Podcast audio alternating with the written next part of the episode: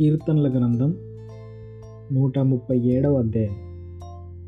బబులోను నదుల యొద్ద కూర్చోండి ఉన్నప్పుడు మనము సియోనును జ్ఞాపకం చేసుకొని ఏడ్చుచుంటిమి. వాటి మధ్యనున్న నిరవంజి చెట్లకు మన సితారలు తగిలించితిమి. అచ్చట మనల్ని చెరగొన్నవారు ఒక కీర్తన పాడుడి అనిరి మనల్ని బాధించిన వారు సియోను కీర్తనలో ఒకదానిని మాకు వినిపించుడి అని మన వలన ఉల్లాసము కోరిరి.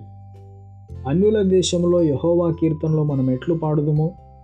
ఎరుసలేమా నేను నిన్ను మరచిన ఎడల నా కుడి చేయి తన నేర్పు మరచునుగాక నేను నిన్ను జ్ఞాపకము చేసుకొనని ఎడల నా ముఖ్య సంతోషము కంటే నేను ఎరుసలేమును హెచ్చుగా ఎంచని ఎడల నా నాలుక నా అంగటికి అంటుకొనుగాక యహోవా ఎదోము జనులు చేసినది జ్ఞాపకం చేసుకునుము?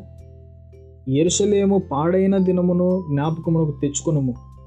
దానిని నాశనము చేయుడి సమూల ధ్వంసము చేయుడి అని వారు చాటిరి కదా పాడు చేయబడవో బబులోను కుమారి నీవు మాకు చేసిన క్రియలను బట్టి నీకు ప్రతీకారం చేయవాడు ధన్యుడు. నీ పసిపిల్లలను పట్టుకొని వారిని బండకు వేసి కొట్టువాడు ధన్యుడు.